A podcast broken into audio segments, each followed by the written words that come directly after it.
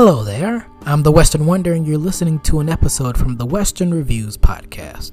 This episode is a continuation of the anniversary review block, with this week's review celebrating 25 years of its release this month. The movie in particular is Sergeant Bilko. Before I start the review, I'll give you some production and release facts, a listen to the movie trailer and the plot, so be ready to find out what this movie offers. To be updated on future review releases amongst other projects in the works, I think it would be a dutiful honor if you check out my social media pages. On Twitter, you can follow me at reviews underscore western, or on my Instagram, you can follow me at Western Reviews Official. It'll be a quick drill of a mention at the end of the video. Uh, okay, I'll stop being punny. Moving forward to review split up in parts. For this section, we'll take a look at the production and release information. Sergeant Bilko originally was the brainchild of a 50 show titled The Phil Silver Show, starring comedian Phil Silvers, nicknamed the King of Chutzpah, portraying none other than Sergeant Ernest Bilko. The show aired on CBS and had a nice four year run and received eight Primetime Emmy Awards amongst his accolades. The show's concept carried on to the film. Sergeant Bilko was a quick witted grifter who sneakily runs questionable money operations with the help of fellow soldier accomplices while fooling his superior officer into believing that he's actually getting work done around his motor pool base. Whether the Silvers portrayal was interpreted differently by Bilko's actor, renowned comedic actor Steve Martin, will be determined closer to the review's conclusion. The movie was produced by Brian Grazer, directed by Jonathan Lynn, not an unfamiliar name on this podcast, as he also directed the movie Clue, which I reviewed not too long ago. Check it out if you haven't, and was distributed by Universal. Unlike the initial television source, the film wasn't well received and grossed less than $38 million of its $39 million budget, and even received a Stinker's Bad Movie Award for Worst Resurrection of a TV show. Will it hold up for me, the Western Wonder, though? Well, find out shortly. But first, let's take a listen to the trailer and I'll be back with my review.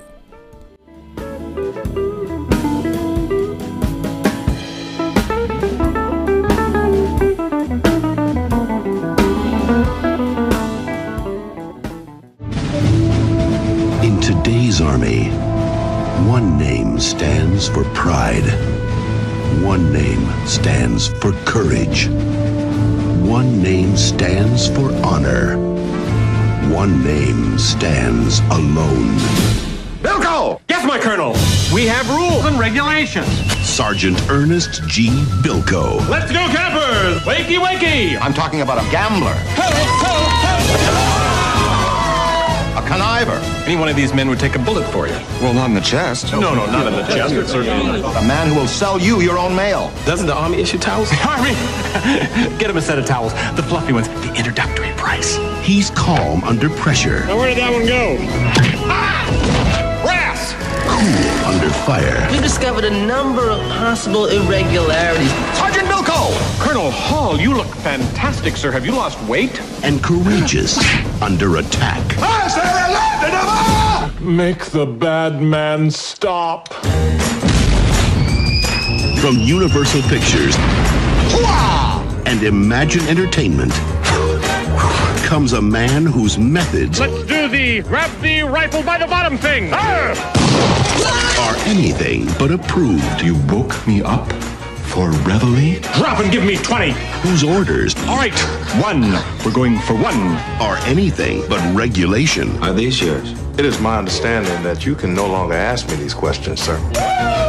and whose training is anything but basic. He wet his bed. Oh, well, once in a while. No, he did it from across the room. So, like I mentioned earlier, the show's premise carried on to the movie adaptation, the only difference being that the motor pool in the TV version was based in Kansas, and the motor pool in the film version was based in nowhere but good old California. Yeah. Alongside Martin, who was a popular hosting favorite on variety program Saturday Night Live, a few former alums appear in the film. Dan Aykroyd, who plays Bilko's commanding officer, Phil Hartman, who plays an inspecting officer who's vying to take down Bilko's undercover groove, and his lady, and Chris Rock, who has a brief role as one of the low key lieutenants. Even the real life daughter of Phil Silvers, Kathy Silvers, has a part in the movie. The big conflict is Martin trying to cover up his conman blots before Hartman sends him away. Will Bilko be able to save himself?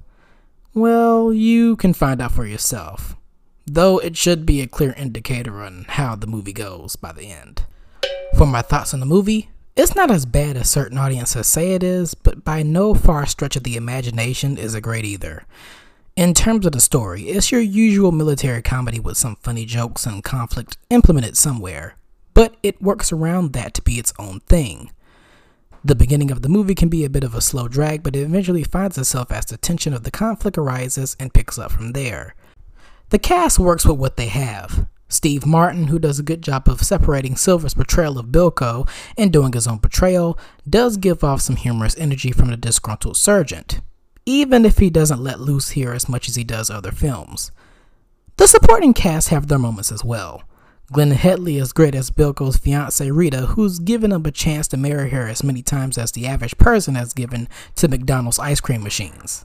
Welcome to McDonald's. How can we take your order?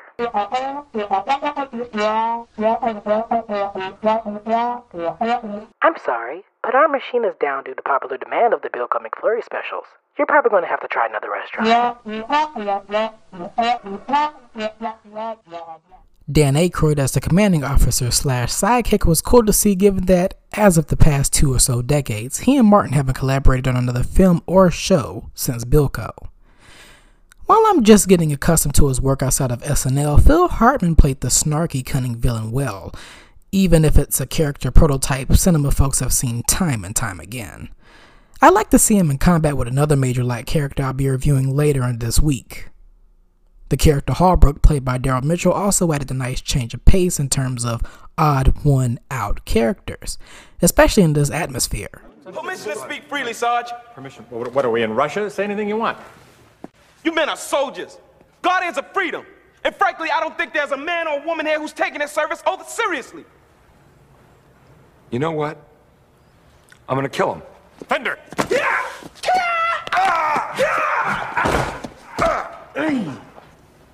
Now this is the stuff they should be teaching in the army. They are. No kidding. He pretty much reacts to Bilko and Co's operations like the audience does. Nothing but plain confusion and bewilderment.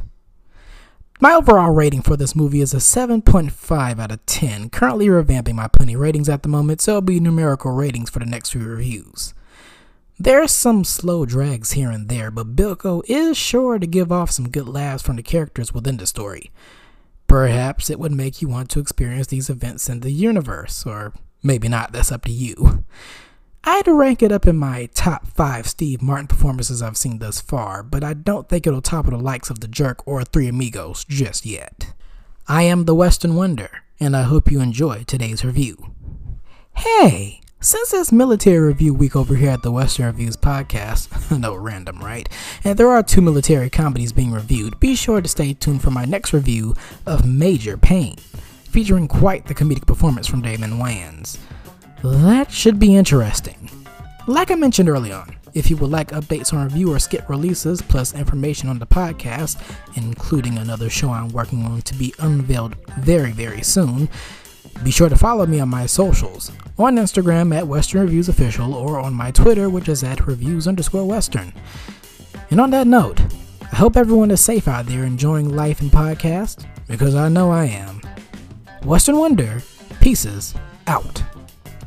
Or bows out, since this is kind of a military review, I don't know. Bye, everybody. This has been a Western Records production. Copyright infringement not intended. We gratefully acknowledge the lack of cooperation from the anti Western communities. Seriously, folks, don't be like them.